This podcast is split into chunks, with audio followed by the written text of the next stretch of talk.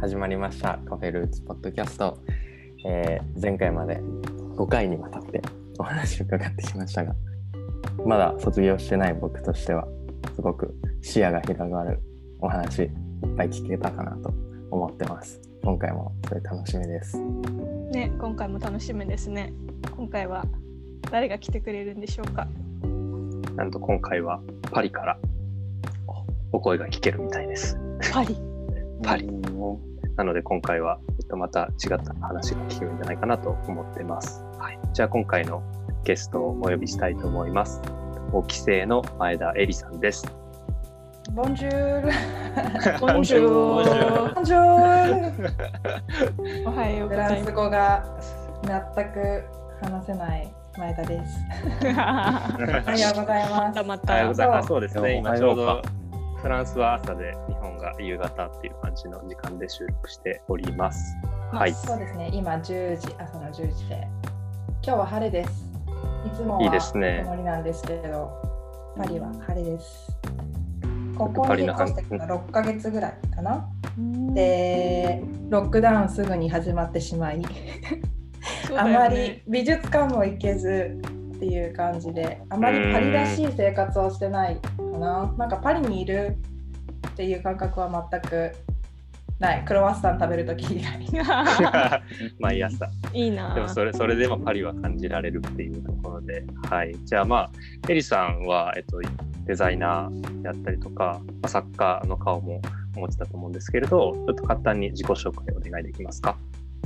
はいえっ、と AIU5 期生で、えーとまあ、グラフィックデザイナーをしつつ、えー、と陶芸家として今活動しています。えー6ヶ月前にパリに、えー、と移住してきて、えー、とこちらでもグラフィックデザインを続けつつ陶芸家としても活動を続けています。えー、とパリへ移住した理由は、えー、とあの旦那がフランス人で日本で一緒に住んでたんですけど、まあ、パリに移住するっていう話はずっとあって、えーまあ、コロナでロックダウン中のさなか頑張って移住したっていう経緯があって今パリに住んでいます。えー、と凱旋門行かれた方ことあるはい。と思うんですけはいどそこから なんと歩いて5分のところに住んでいます。わなのでサンサンジェリーゼを歩きつつ歌った方がいいの？これ。はい。歌った方がいい。おーシャンゼリゼリー。ゼシャンゼリーゼそう。いいな。でそうね。そう。そんな感じかな。うん、なんか AIU 卒業してからその、まあ、デザイナーやられてる方って多分そんなに僕も知らないし、まあ、そあと作家活動もしてるっていうところでなんで今こういう形になったのかっていうのは今日聞いていけたらなと思ってますが、まあ、エリさんにはあの皆さんあのポッドキャストを聞くときに毎回見ているロゴをデザインしてもらっていて実は。うん。それはあの2017年に、まあ、AIU 祭でコーヒー屋さんを出店する、まあ、ゆうたさん、かなさんとかとコーヒー屋さんを出店したときに、まあ、やっぱりロゴみたいなものが欲しいみたいなところで、まあ、その時エリさんにお願いしたものになってます。なんかエリさん、あの時のコンセプトとか、もし覚えてたら教えてもらえますか？あの時はまず最初に嬉しかったんだよね。その AIU 卒業生として AIU に関連するロゴが作れるっていうところとあと2017年って駆け出しのところでうん。仕事をあのもっとポートフォリオの内容を深めたくていろんな仕事をあのしたかったからそこでそのお手伝いできるってタイガーから聞いた時にすごい嬉しくてで名前がもう決まってたんだよね。ルーツって。いうのは、うん、決まってたからそのルーツっていう思いとかなぜルーツにしたっていうのを聞いた時にえーとまあいろいろ調べてあとは AIU っていう風になんか読めればいいなっていうのも思い実はルーツの R は A と I と U が、えー、と組み合わさってできているもので、よく見ると。えーそうそうそうよく見ると。でそのルーツっていう、まあ、まあ私たちのルーツが AIU っていうところからも、えーとまあ、コンセプトが素敵だったのですぐに、まあ、簡単簡単にというかすんなり素直に作れたロゴかなと思います。今見てもなんかシンプルだしうんうん。今見ても好きだなって思います。えー、ありがとうございます。なんかそのシンプルで素直で見て、あとはゆるっとみたいなのが多分このポッドキャストのコンセプトでもあるかなと思うので、すごくいいロゴをいただいたなと思ってます。じゃあまあここからはまあえりさんの、まあ、少しライフストーリーみたいなのを聞いていければなと思います。よろしくお願いします。よろしくお願いします。お願いします。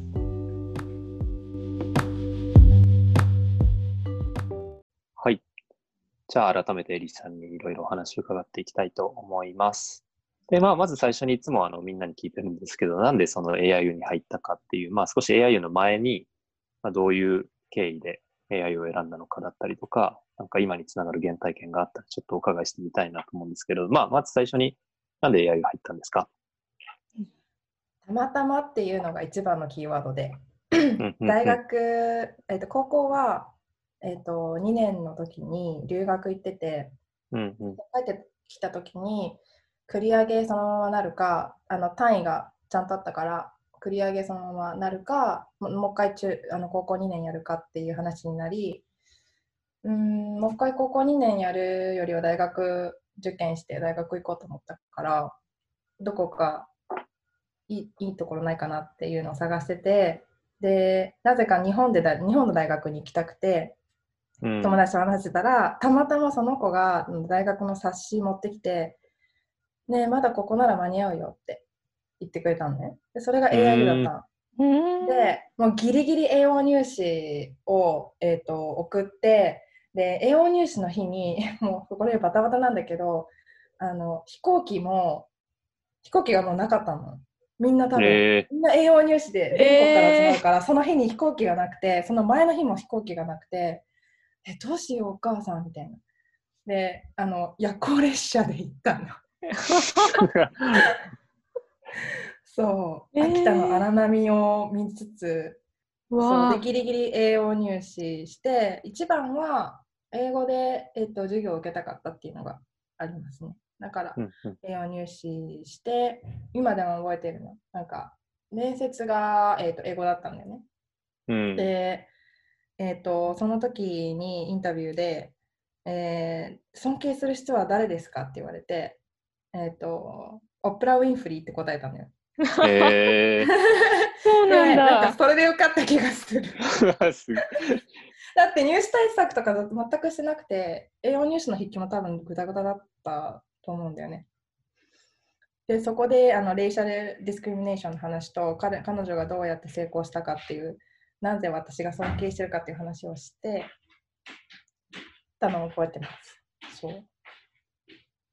で、受かって、入試であの入学できたっていう感じですね。うーんぐらいに救われました。で なるほど、はい。じゃあまあ、栄養入試で、まあ、受かって、うん、まあまさか自分が秋田の大学に入学するとは思わず、う んあの田舎って大変だなって、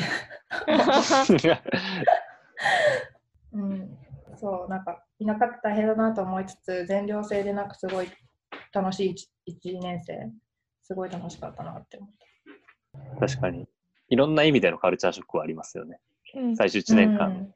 すごい狭いところでルームシェアさせられるし。そう。で5期生っていうのもスペシャルであの一番最初の何？二週目？4年目？でそうそうそう2週目、はいはい。うんはい一応全員いたわけですよね。確かに先輩。そうそうそう。そうそっかそっか。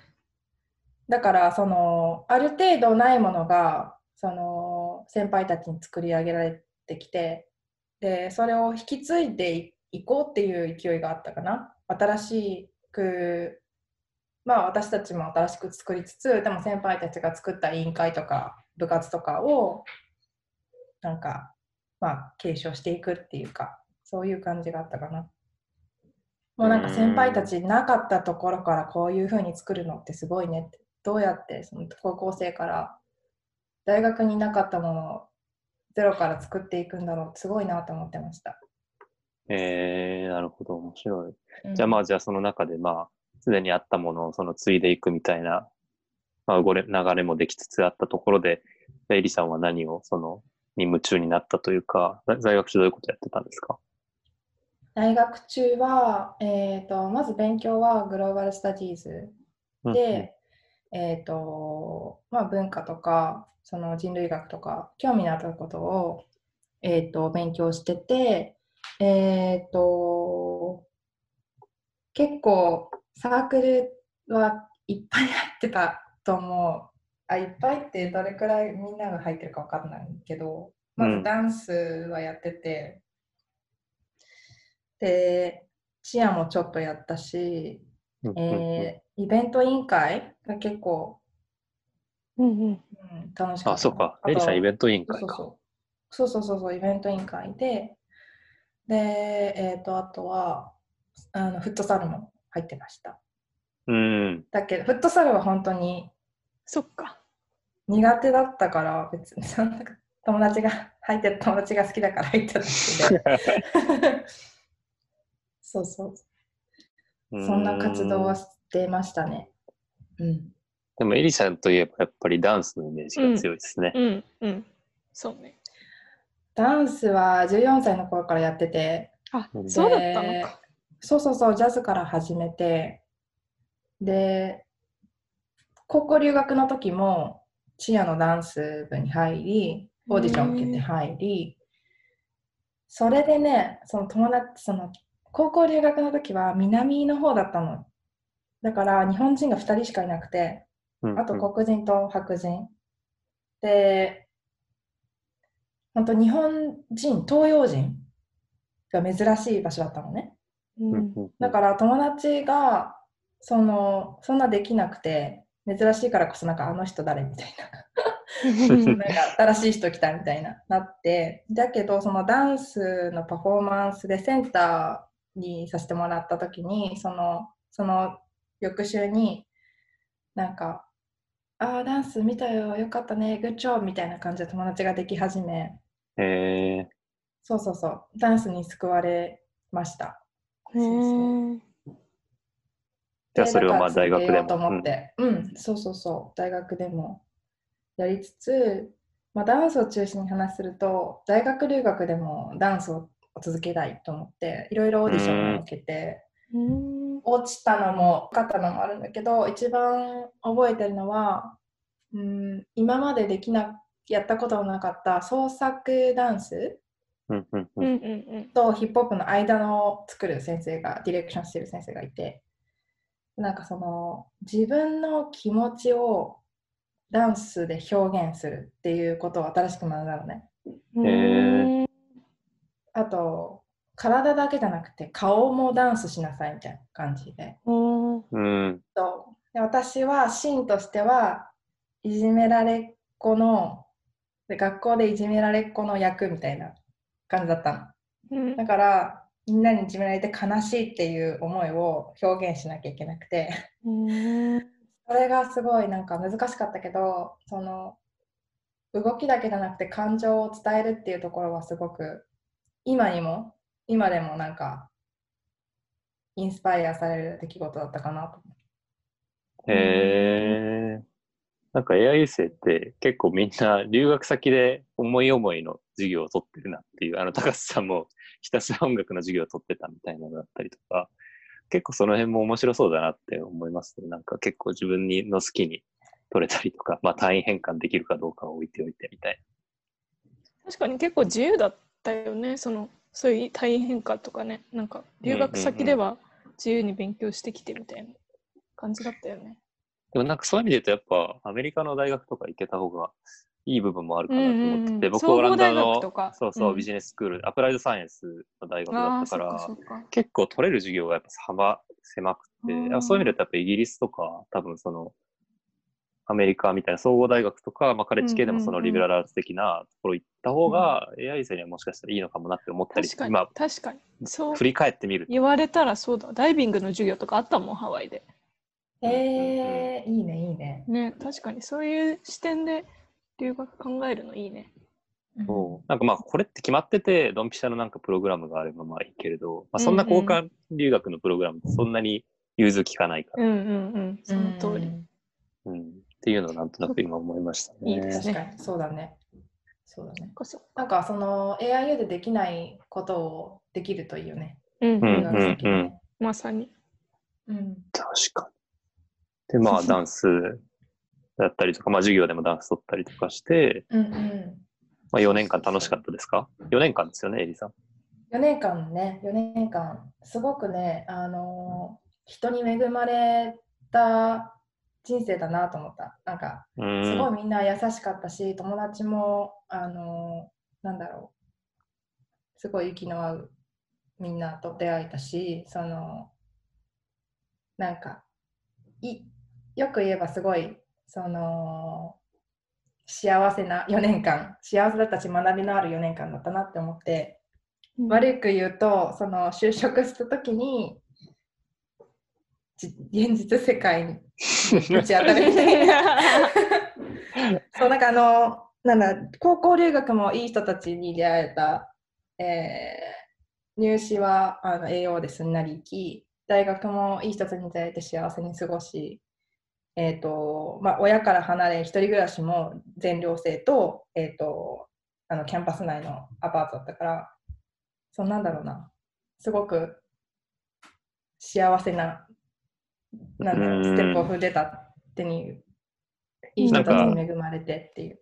具体的になんか、こういう時幸せだったな、みたいな今思い返してあります？なんかそれは具体的なシーンかもしれないですし、なんかこういう時間が好きだったとか。そうね。なんだろうな。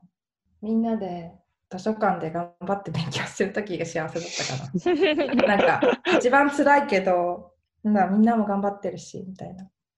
うんうん、私、エリの笑顔、すごい記憶に残ってる。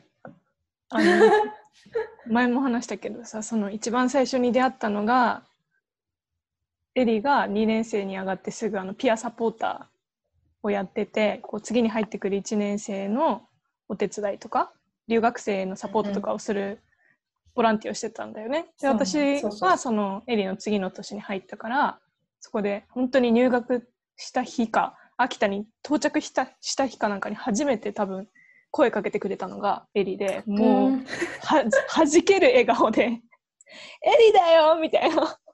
で弾けてた。そう、はじけてた。で、もう、もうキラッキラで、同い年じゃん、もう、タメ語でいいよ、エリでいいからみたいな感じで、すごいなんかウェルカミングな雰囲気で、でもそれがしかも今まで変わってないよね、エリってね。なんかもうずーっと、そのなんかもう、パーンと弾ける、なんかもうオレンジ色、なんていうの、暖色がもうの背景が後ろに見えるいつも。なんかそれもちろん大変なこともあったと思うしこれから聞くけどなんかそのイメージはずーっとありますね私。うんうんうん。で、その、まあ、AIU は総じて幸せだったみたいな話から、その社会に出てちょっと壁にぶち当たったみたいな話があ現りましたけど。それはどのあたりからなんか思い始めたんですか？まず、すなんか、あの、社会人と大学生のギャップってすごいなっていうのが一つあるのね。だから今思えばあの1年間のリ、えっとインターンシップとか6ヶ月のインターンシップを大学生でしておくべきだなっていうのはすごく思います。うんうんうん。っていうのもその結構日本はギャップが激しいからその結構カルチャーショックだったり自分の生活のスタイルが変わったりとかあのするからその一旦クッションを置けるような経験その社会人でもない新入社員でもない大学生でもないインターンとしての経験があのできるとすんなりこう、まあ、準備ができるかなっていうのがある。でそれがしてなかったし、そういう考えがなかったんだよね。そのすぐ就活して入就,、えー、と就職するっていう流れだったからそのインターンをするっていうことがこうひらめきもしなかったんだけどうんうんうん。だからクッションがなかったから余計こう衝撃があったっていうのは一つある。なるほど。うんで、その時は本当に自分が何をしたいかっていうのがはっきりしてなかった、就活の時。ただうんうんうん英語を活かせる、えーっと職業に就きたい。で、えーっとその時は結構トレンドとして 大きな企業の名前の大きな名前の企業に入るっていうのが、まあ、うん成功例みたいな雰囲気があったので、まあ、みんなそれを目指して説明会に毎日行き、えーとうんうん。履歴書を書き提出しっていう流れだったので自分思っててなかったかなって思います。うん。その自分が何をしたいかっていうのは後々分かってくる人も今もう分かってる人もいると思うんですけどうん。そのまあ後で話すけど自分が何がしたいかっていうのは後で分かってもまあ方向転換は可能だけどその時は私は分かってなかった。うん分かってからなかったかなっていうので就活を終ええー最初に入った会社では結構こう AIU とかってみんなで協力するっていうところがあると思うんですけどうんうん。まあ会社だと自分の担当以外はあまりこう協力し合わないカルチャーがあるかなと思って、まあ別にいろんな会社があるので、うん。大きい会社だったしね、エリそうねね。そうね。大きい会社はその分担がありそれ以外のことはまあそんなにそう、まあ、ケアサポートはしないようなカルチャーだったのでまあ自分としてはそのあまず一つに社会人って厳しいのはそのあんまり協力してくれないななんだ協力し合うっていうこう温かいものがない。うん。なっていうのはその本当になんだろう単純なことかもしれないけどうんうん。社会人になって分かったかな。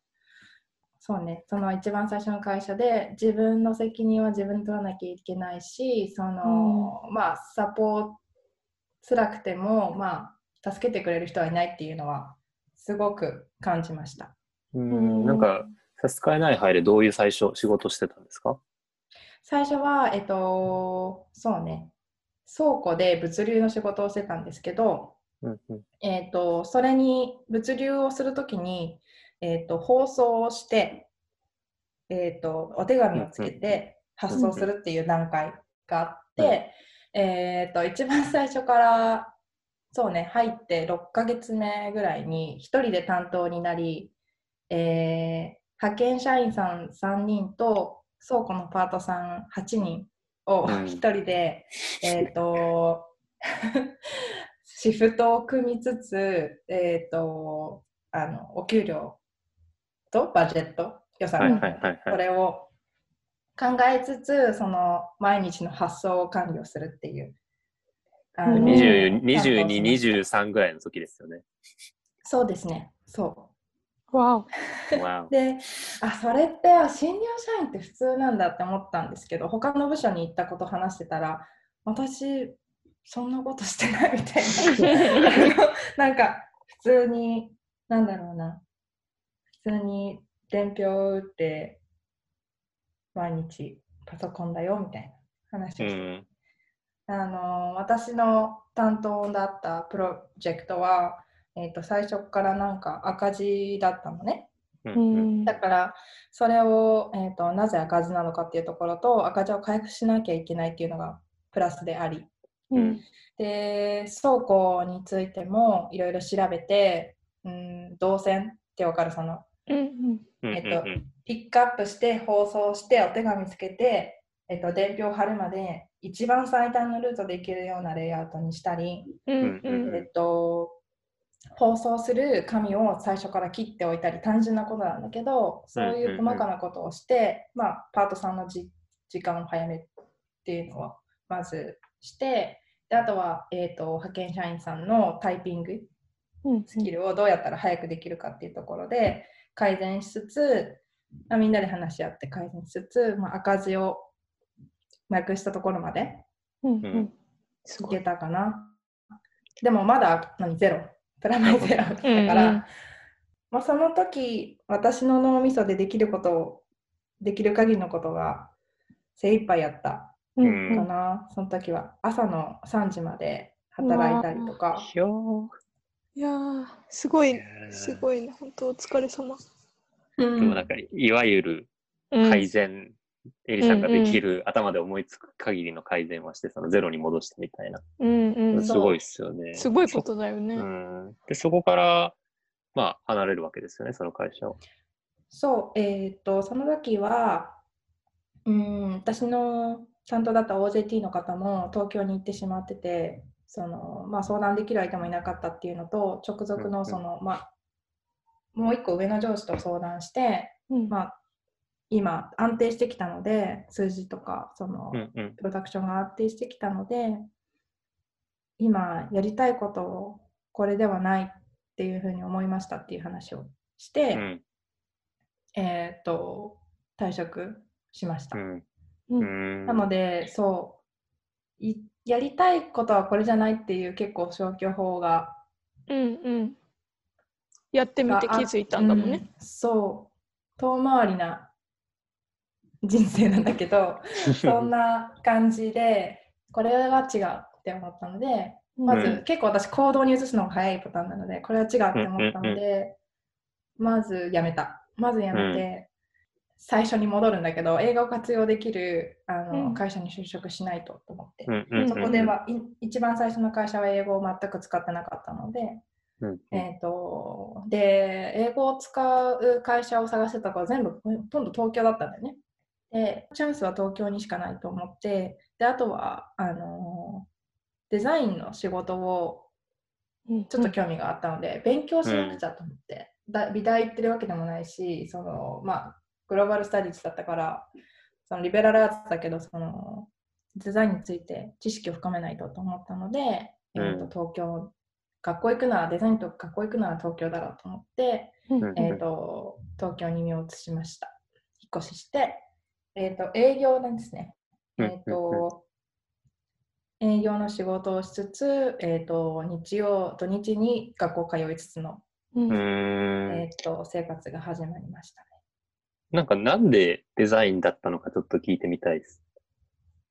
なんかね、えーうん、ダンスで学んだその感情とか伝えたいことを体で表現するとか動きで表現するとかうんうんうんうん。表情で表現するとかってあのすごいなって思うんだけどなんかそれでいろんなその会社の資料とかうんうん営業資料とかを見てて全然これ伝わってこないはいなはいって思ったはいはい。フォントの使い方とかレイアウトのあの使い方とかうんうんあのもっと改善すればすごく魅力的な資料になるのになって思ってたところがあったのね。うんうんうんでそれってデザインの仕事だなって思ったの。うん。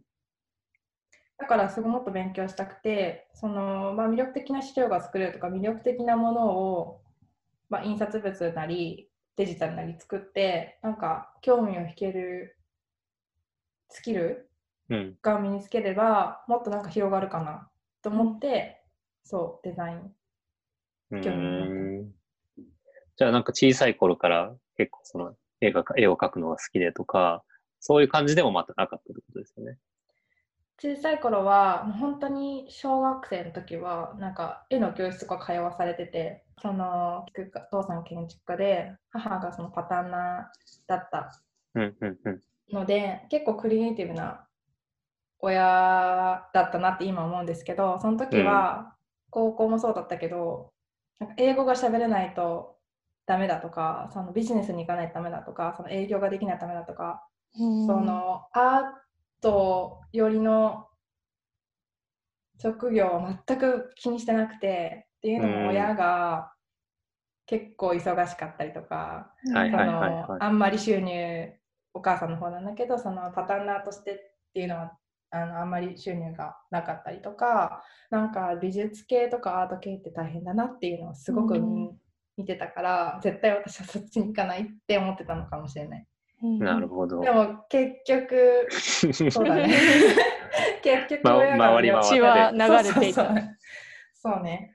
うーん。今思えばそうだと。で、最初その東京来た時はその営業の仕事をしてたみたいな話でしたけど、そこからそのまあ今デザイナーっていう肩書きだと思うんですけど、そこからはどういうふうにそのまあ学校でデザイン学びつつ、どういうふうにデザイナーになっていったのかっていうのをちょっと聞いてみたい。まずあのバンタンデザイン研究所に、うんえー、と入学を志望してあの面接があるんですよ。へーで25歳だったんだよねその時。うんで25歳か遅いねって言われたの。おーうん。もうその時にあ遅いんだ。気づいたのが遅かったんだって思ったのね。はいはいはい。でも、まあ、25歳遅いけど、まあ、最年長だけど、まあ、これから目立つあの生徒たちとしてはみんな19歳とか18歳とか20歳とかだったから、うん。まあでも頑張ってみる？みたいな話されていややります頑張りますみたいへな、えーーと話をされまずインテンシブコースだったの。すごくあのうん集中型コースグラフィックデザイン、AI、えー、とイラストレーターフォトショップインデザインを学ぶっていうコースうんを、えー、と経て、えー、と印刷物をあの特化して扱ってるあの部署にフリーランスとして入社できてうんうん。うんそこからが本当にデザイナーとしての始まりだったかな、うん。そう。でそのバンタで勉強してる間にそのカフェルーツのロゴもお願いしてもらってああ、そのタイミングだったんですね。そうそうそうそう。そうなんですよ。だから、へーあの、声をかけていただける会社はもう、ほとんどこう、やります、やりますみたいな感じで、その営業しつつ学校も通ってた、うんプラ、ス、そのフリーランスの仕事もしたかったから、うんあの、ね、起きてデザイン。で、寝る前にデザインで、お寝落ちするっていう生活だったかな。学校卒業するのへね。すごい。いねや、めちゃくちゃパワフルですよね。うん よ、うん、なんかすごく遅いって言われたからかもしれない。25歳、もう遅いねって言われたから、すごくそのそれ以上に頑張らなきゃと思って、その、まあ、美大卒業した人が3年間で学ぶ分を1年間で全部やらなきゃって思ったから、すごく詰め込んで勉強したり、実践したりしてたから。えー。でそこからは、えっと、デザインの仕事をし始めて、どういうふうにその、まあ、キャリアというか、ポートフォリオを作っていったのかとか。デザインって言ってもなんかいろいろあって印刷だったうんうりデジタルだったり、ポスターだったりあのエディトリアルそのうんうん。雑誌だったり、いろいろあると思うんだけどやっぱり私の中でその伝えたいことを色とかイラストとか表現フォントとかで表現するっていう結構ダンスのとこから来てると思うんだけどそこをやりたいなと思ったから、広告かなと思ってうん。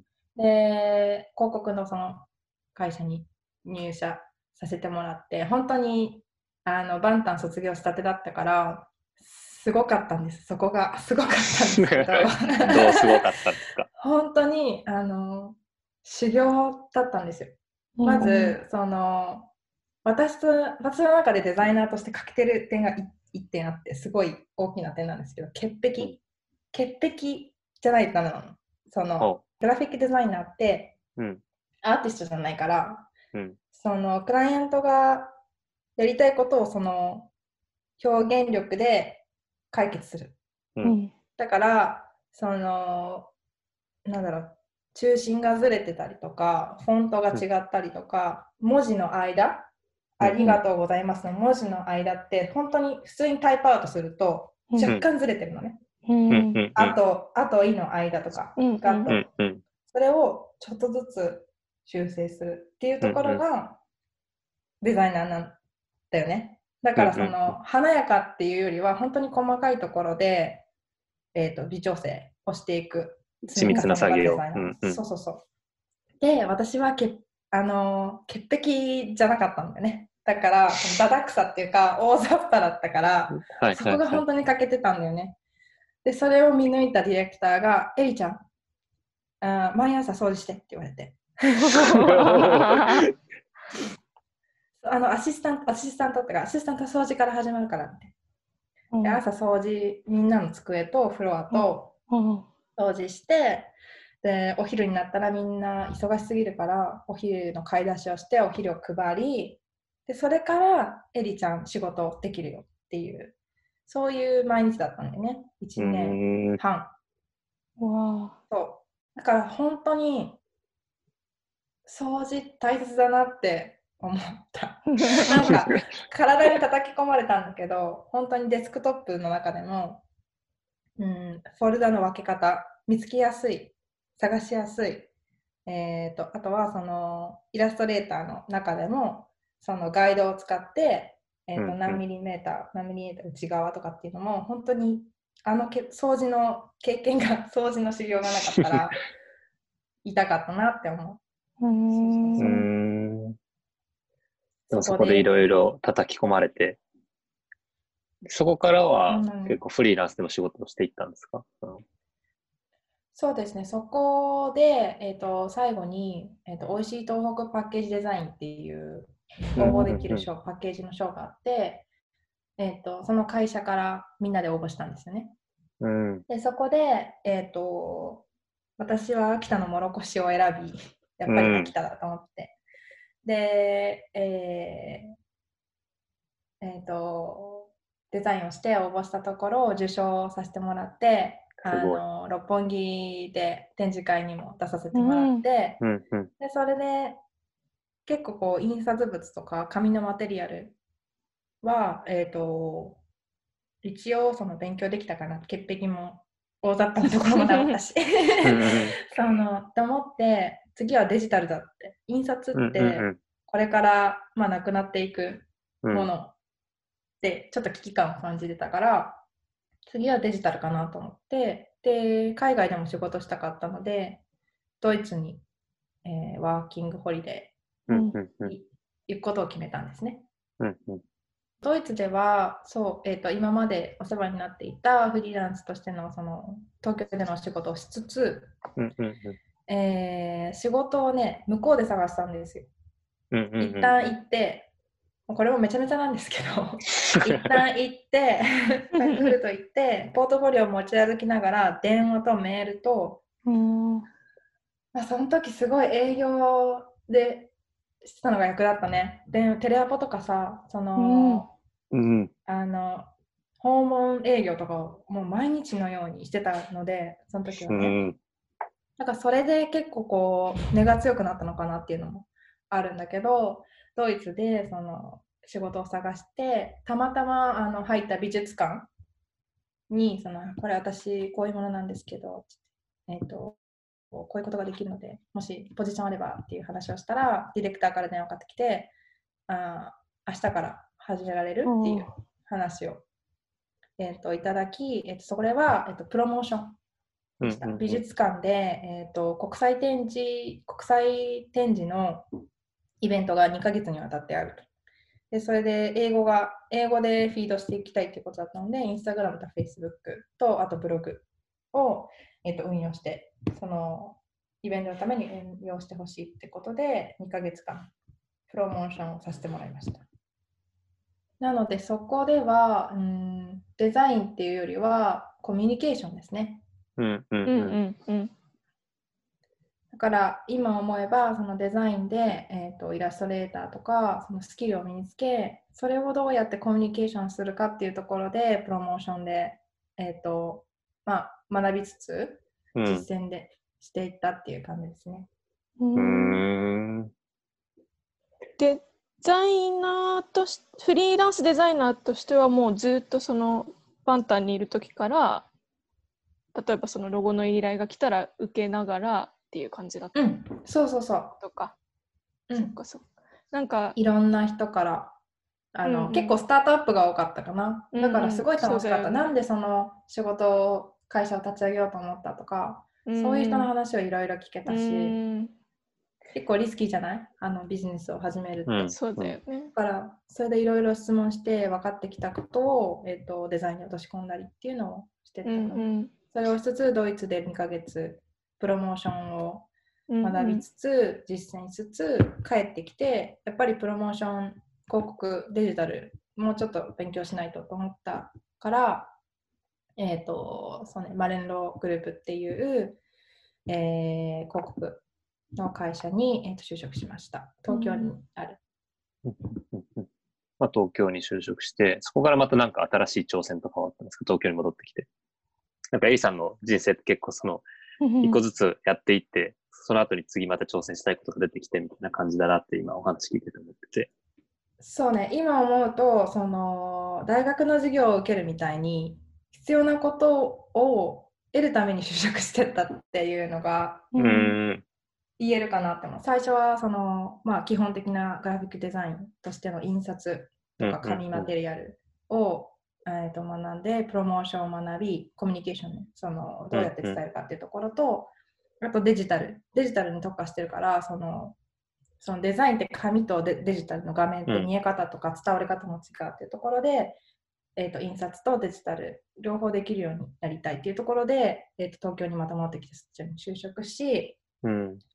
えー、とそこでは、えーとそうね。えー、と社社長がイギリス人だったかな。だかうん。ら英語でも話したし、すごい、あのー大学みたいな AIU みたいな本当に人たちに囲まれた幸せな、えー、と会社でした。本当に、へー。あの家族みたいな会社だったから、うん。うん。うんうんうんうん。でそこで一つ足りないなって思った次にやりたいなと思ったのは実際に物をプロデュースしたい、うんうんうんえー、と今のエロエリっていう陶芸にもつながってるんだけど自分で作ったものを自分でそのブランディングしてこう購入まで、えー、と持っていきたいなっていうところがあったので、えー、と化粧品会社に入社して、うんえー一からプロダクトを、えー、と内容、えー、と中に入っているものから作り上げるっていううん担あの部署に入り担当しました。うーん。なんかすごいどんどんチャレンジがうん。増えてきてみたいな、なんか一個一個達成していってる感じがすごいなと思ってて、うん。でもなんかその、一本その、最初の仕事を辞めて、まあ、デザインっていうものに入ってからは結構その、通ってる軸みたいなのはなんかあるんですか自分の中で？本当に一番最初に思った人に伝える何かを感情を伝えるとかっていうのにデザインが一番重要だなって思ったのね。その書類でも営業の書類でも名刺でもウェブサイトでもデザインって結構必要。デザインが結構重要。うん。うん。であんまりこれは偏った意見かもしれないけど日本の企業ってそこに重要視を置いてない重要って思ってないかなって。結構こう、バジェットを削るところかなって。うん。うんうん思ったからそうではないよなって思ったのでそれをそうね。えっ、とデザインでコミュニケーションするっていうところかな。うん。何かを伝える、言葉とかうん会って話せればいいけど会って話せない時にデザインがどういうふうにその感情とか思いを伝えられるのかなっていうところ、うーん。なるほど。うん、いいですね。でもなんかデザインっていうものって、まあ分かりそうでよく分からないじゃないですか。僕も今デザインに、まあ、かなり近しいところで仕事をしているんですけど、だよね。うん、うん、うん。なんか掴みかけたと思ったら、また分からなくなってみたいな部分もあったりとか、でもなんかずっとやっていくことで分かってくる部分もあるなって思ったりするんですけど、なんかそこからまあ、エイさん今パリにいるっていうところで、さっきその、作家活動みたいな話もちょっとあったんですけど、なんかちょっとそのデザインっていうものと、まあ、作家、作家性を出して何かその作っていくっていうものって、まあ、少しその、うーん、なんていうんですかね。ちょっと考える順番が違うのかなって思ったりとかする部分もあるんですけど、なんかエリさんがその作家活動を始めたきっかけとかもちょっと聞いてみたいです。そうね、その化粧品会社で物を作ることは学んだんだけど、一番肝心なブランディングってどうやって始まるんだろうっていうことを考えたのね。だから、ブランディングの会社に入らなきゃと思った。だからまたその新しいスキルを身につけるために就職をしたんだけれども。なるほど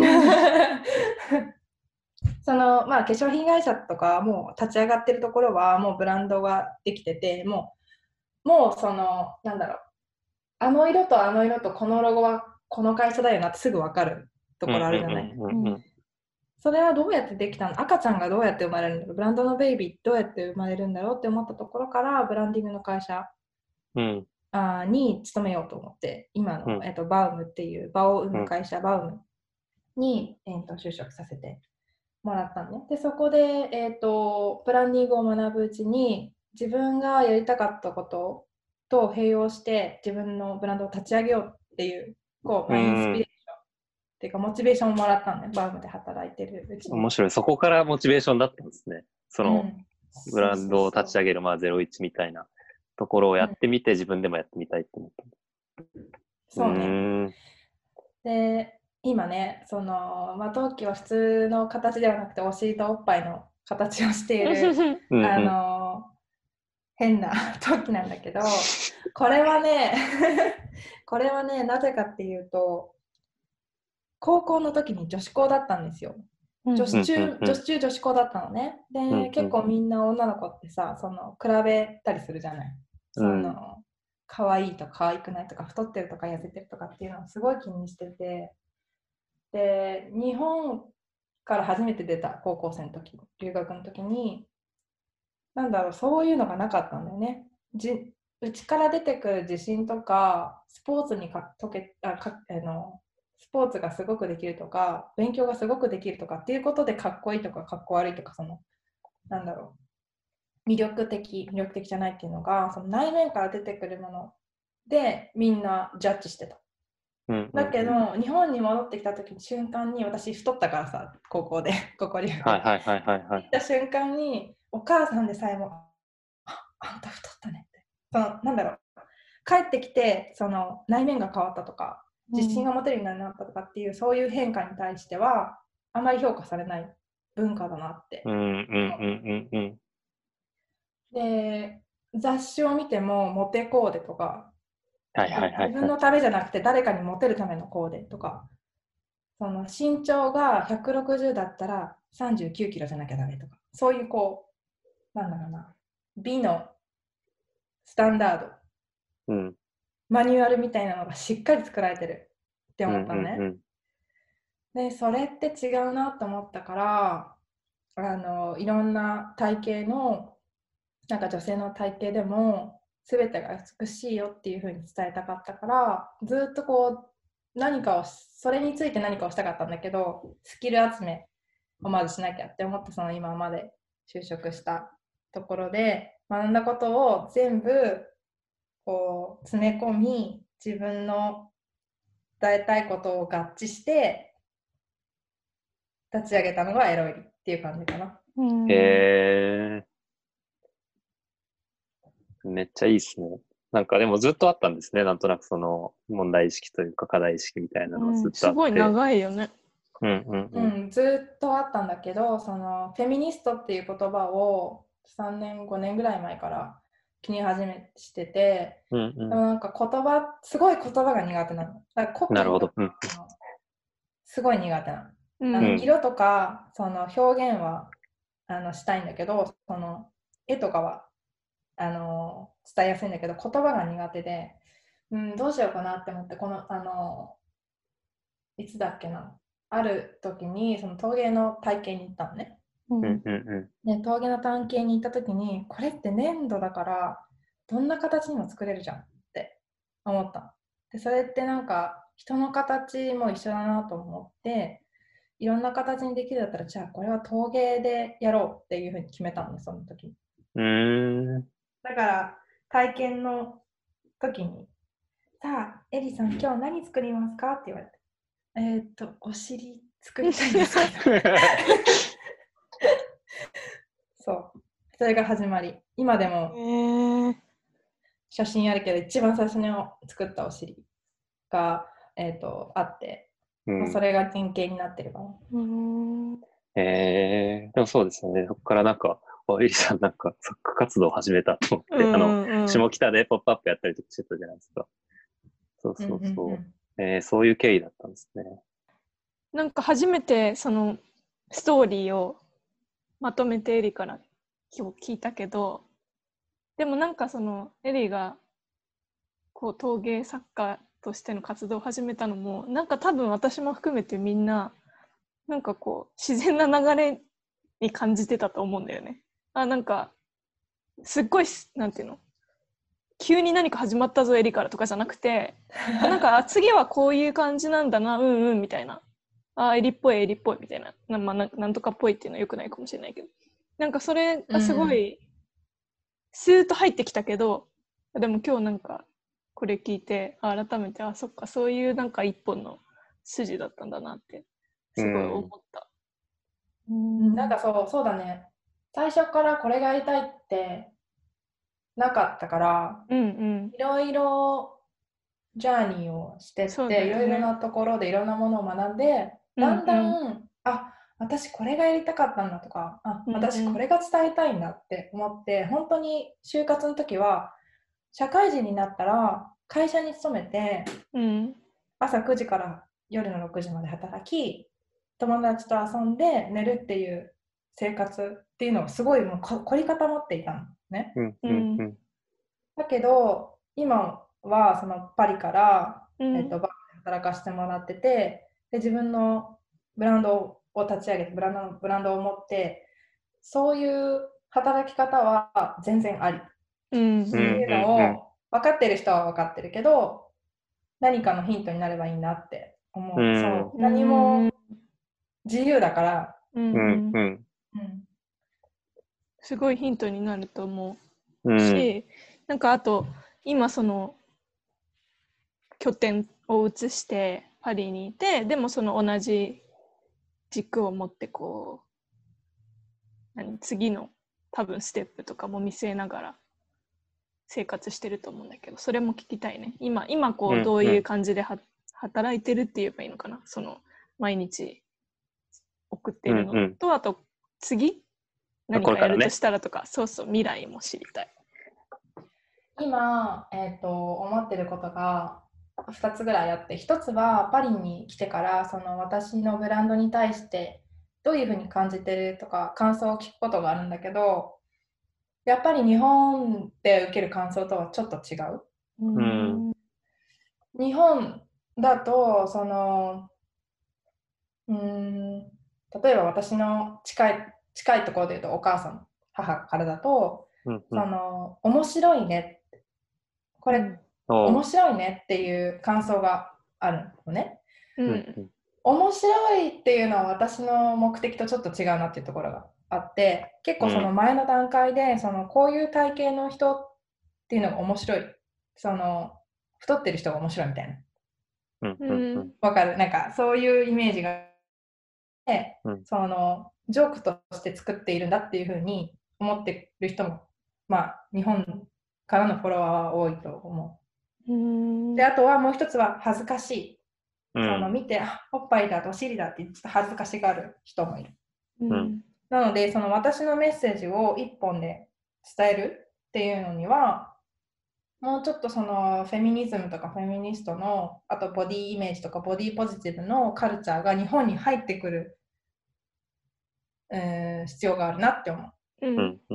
うん、だからそれを少しずつ日本の人にどうやって伝えたらいいかなっていうのがまず課題。うんうんうんパリではすぐ伝わる。あこれボディポポジティブ、ボディラブだよね。うんこういうの分かる。こういうの好きっていうのはすぐ伝わるから、もうベースができてる。だよね。なるほど。フェミニズム結構強いからね。女強いから。うんうんうん、だからそういうところでもうその段階に達しているから、そこでさらに日本ではこういうふうなボディイメージがに縛ら縛られていて、日本ではこういうふうに女性がこう言われてるんだよってところを伝えるところ。で、パリでは活動していきたい。うん。で、それが2つ、日本と日本とパリでの活動の、まあ、アドレスの違いだよね。うん。そのメッセージの伝え方のうん。日本ではこう education をどんどんしていかないといけないっていうところと、パリでは日本ではこういうふうになっているからっていうのを伝えていきたい。プラス、引き続きパリではこうボディラブのボディセルフラブっていうのを強めていこうっていう活動。で、うんうん最終的にすごい、まあ、長い、まあ、挑戦になると思うんだけど、うーん、女性に対して、まあ、男性に対してもなんだけど、なんか education でいろいろとして何か関われたらなと思うん例えば。例えばその女子校だったけどさ、その、なんだろう、ボディラブとかセルフケアとか、その、なんだろう、 sex education については、うんうんほとんど記憶がないのね。私が高校留学した時にみんなやってたかもしれないけど、うんそのほとんど記憶がなくて、まあ生理とかその女性に関するあの病気とかっていうのも全然こう education に組み込まれてなかったんじゃないかなって思うのね。うんうんうんで、あと男性に対してはアジア、まあ、日本は今どうなってるかわからないけどその男性が支払うべきとか男性がそのリードす第べきみたいな？そうそうそうリードすべきっていう、まあ、男性のマスキリニティのプレッシャーも結構女性にあるからこそ男性にもあるんだよね。うんうん。うんだから、フェミニズムって男性にとっても必要だと思う。うんうんうん。その女性がその支払うのが OK 女性がそのディナーで支払うのが OK ってことは男性が支払うっていうプレッシャーは少なくなるじゃん。うんうんうん。うんだからその男性に対しても間違ったこう男性プレッシャーっていうのも解放すべきだなって思ってるのね、うん。うんうん。それをそのアーリーステージ例えば高校生とか中学の時に聞いていれば何か記憶に残ってくれてればその、うん。なん。だろう。社会人になったりとか大学生になったり時に初デート行きましたって。全然なんか割り勘だったんだけどみたいな。そういうのがない。別にいいじゃん別に割り勘で、んうんうん。うんうんうん。なんかそういうのがその凝り固まったこうだこの女性だからこうすべき男性だからこうすべきっていうのを、うんうんうんもうちょっとフラットにしていける education に関われたらいいなって思います。だからそれは陶芸なのかそのデザインで伝えるのかっていうのはちょっとわからないんだけどうんうんうんいつか関わっていけたらなと思います。なんか、今あの、カフェルーツポッドキャストの2回目に出てくれた南も、まあ、性教育みたいな分野の活動してたりとか、なんか、僕もそこで初めて知ったことだったりとかもあったりとか、まあ、やっぱり知ろうとしないとまだ今知れない状況もあるなと思ってて、うん。で、そのタイミングでやっぱり高校生とか、まあ、よりアーリーステージの人子たちが多分、その、自然とそういうものが学べる状況っていうのがすごくいいなと思ってて、うん。で、で今結構やっぱりテキストベースだったりとか、まあ、すごく堅苦しい教科書だったりとか、まあ、ちょっと今僕中学校、中学生じゃないんでわかんないんですけど、でもそこにおいてそのデザインみたいなものが果たせる役割であったりとか、より例えば子供の頃から例えばエロエリのお尻がすごい身近になんか置かれてたとかって、すごい潜在的にやっぱり与える影響とかってすごくあるなと思ってて、だからすごくエリさんがなんかそこの education みたいなところをこれまでなんか気づいてきたもので表現していくってすごくいいなって思いました。ありがとうございます。うんなんかやっぱり education っていうキーワードがなんか私たちもちょっとこうやって社会に出て時間が経ってよく上がってくるようになったなって思確かに。う。ねね自分たちがちょっと実現できたこともあるじゃん少なからず。そこそこからね今度は次の世代とか世の中に伝えていくべきことみたいなのが見えてくる。うんねうんうんうんねなんかその伝えるウェイ、あ方法としてハードとソフトがあると。伝えるウェイスタイルウェイ。伝える伝えるウェイえるウェイ。いいですよ。どうぞ方法があるかなって考えてて、そのハードとソフトがあると思って。なんか、まあアートってソフトかなって。その、うん全体的にこう、うん日常で見かけたり、ちょっとの積み重ねがある日に、あそうだったんだっていううんひらめきになるといい。なんかドラマチックに1回でバンっていうんじゃなくて、うん生活に馴染んで気づいた時には自分の考えが変わっているといいなって。うんうん。なんか、 education にまつわる話は、かなさんも興味があるし、というか、いろいろやってるし、僕も結構興味があるので、ちょっとまたやりたいですね、別セッション。やりたいやりたい。ね、そうそうそう。やろうやろうん。うん。う。いやまた終わらないですよねこれがね。そろそろまとめたないといけそうないよね。ですね。うん。はい。そうねで。もまあ、エリさんのいろいろのこれまでのうん。いろいろお話を聞いてきて、まあさその、そもそもその最初デザイナーになりたいと思ってデザイナーになったわけじゃないっていうところもすごく面白いなと思っていて、なんか、いろいろやりたいこと、まあこれじゃないっていうところに気づいたところから、まあ、自分でその、いろいろ掴み取っていったというか、で、挑戦し続けてるみたいなのはすごくいいなとお話聞いてて思いましたね。なんか、うん、パリ行ってまたコーヒー一緒に飲みたいなと思いました。何この最後のまとめあいいな、それあ、。そうだそうだ。あの、LOL で、えっ、と、AI ユース生の方、それかもし、これ聞いてる方にクーポンを、おおディスカウントをお渡しできるので、全然そのきっかけになればいいなって思って作っているので、えー今ちょっとね、全部売り切れ状態なんですが、ありがたいことにすすごい。すごい。あの、またリストックするので、うん。あの、来ていただいたり、その、うんうんまあ、DM、あの、インスタグラムで DM いただければ、あの、全然お答えするので、商品についても、今までのことについても。はい、ありがとうございあます。りがとうございます。じゃあまあ、Spotify のとか Apple Music とかのあの、リンクはまた貼れると思うので、はい。じゃあそこでぜひチェックしてみてください。ということで、一旦締めましょうかね。うん。じゃあ、5期生の前田絵里さんでした。ありがとうございましたあ。りがとうございました。ありがとう Merci ございま beaucoup! メクシボク。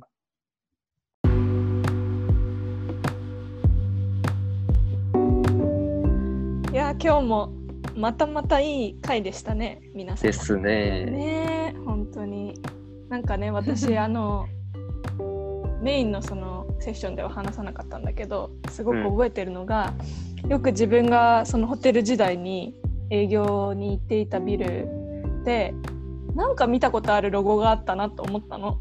そしたらエリがデザインしたロゴ会社のロゴで多分そのこれデザインしたよって SNS に上げてたのを覚えていてそれそれが使うそのロゴだったのよ。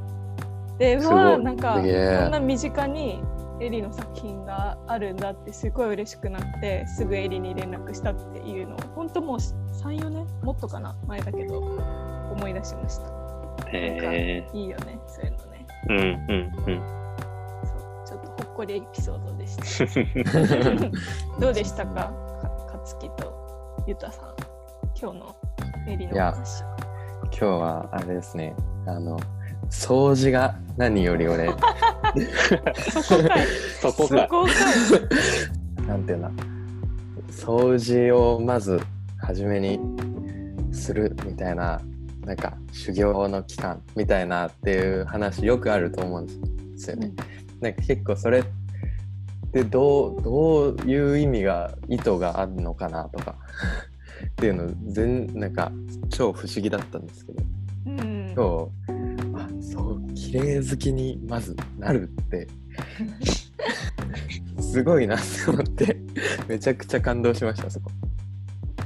感動したんだ、そこで。そこなんだ。そこかいうんいやそこいやなんだいっ。ぱいあったんですけどそうそうめっちゃ感動して。多分あの、多分その、お坊さんが掃除するのとエリさんが掃除するのはまたちょっと違うと思う。そうそうだね。そうねそうよまあでもエリ確かに。エエリに必要なことだってそれをでも見たその上司の人がすごいよそうね。うん。うん。いや、本当にね、多分すぐ分かったんじゃない？この構造は。掃除させ最初に、一番最初に作ったポートフォリオのじ時間がバラバラって言われたの。あの、時間って列字の間？うん。はいはいはい。あそういうことか。の間。時間？あそっちか。うん、もうなんか、あといの間が空きすぎとか、全然詰まってないとか。でそれをもう知らなかったからさ。もうそこでもうあこの子掃除からっていう感じで。本当にその人ね最初分かんなかった。なんで私267歳になって掃除から始まってんだろうってか思ってて。うんなんだけどあのだんだん分かってきたんだよね。エリちゃんエリちゃん掃除きれいになってきたねって褒められたりとかしてすごい嬉しかったし、まあ、でも本当に怖い人だったからあの拭き残しがあったりとかしたらこうやってスーって指でなぞらえて映画の世界だ映画の世界。そうでもすごい勉強になったその人は本当にカリスマ的な人だった。掃除大事だね。掃除大事ですね。お掃除大事。ゆうたさんどうでしたか？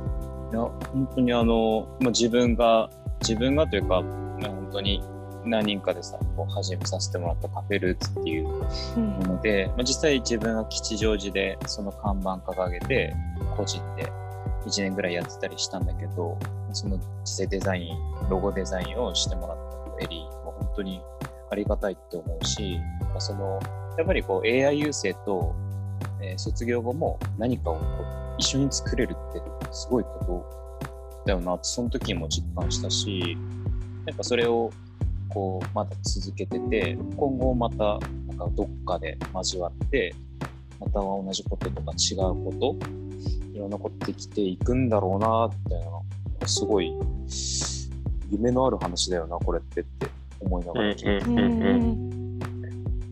高橋さんも言ってましたよね。なんか結構卒卒業してからも AI 優先と一緒にコラボレーションしたり助けられたりしてるみたいな。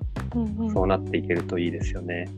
パリと日本といろんなところで。うんそうそう AIU ってなんかそうエリンあの話してくれてたように大学生の時は本当にさすごいみんな強い絆で結ばれてうんなんかいろんなこと一緒にやってるけど卒業したら結構なんかねみんな会社のこととかいろんなねプライベートのことで忙しくなってなんかいいところだったところが薄くなってったりしていきがちかなって思ってるからうんうんなんかうんぐっとこうコネクトできてったらいいなって思ってます。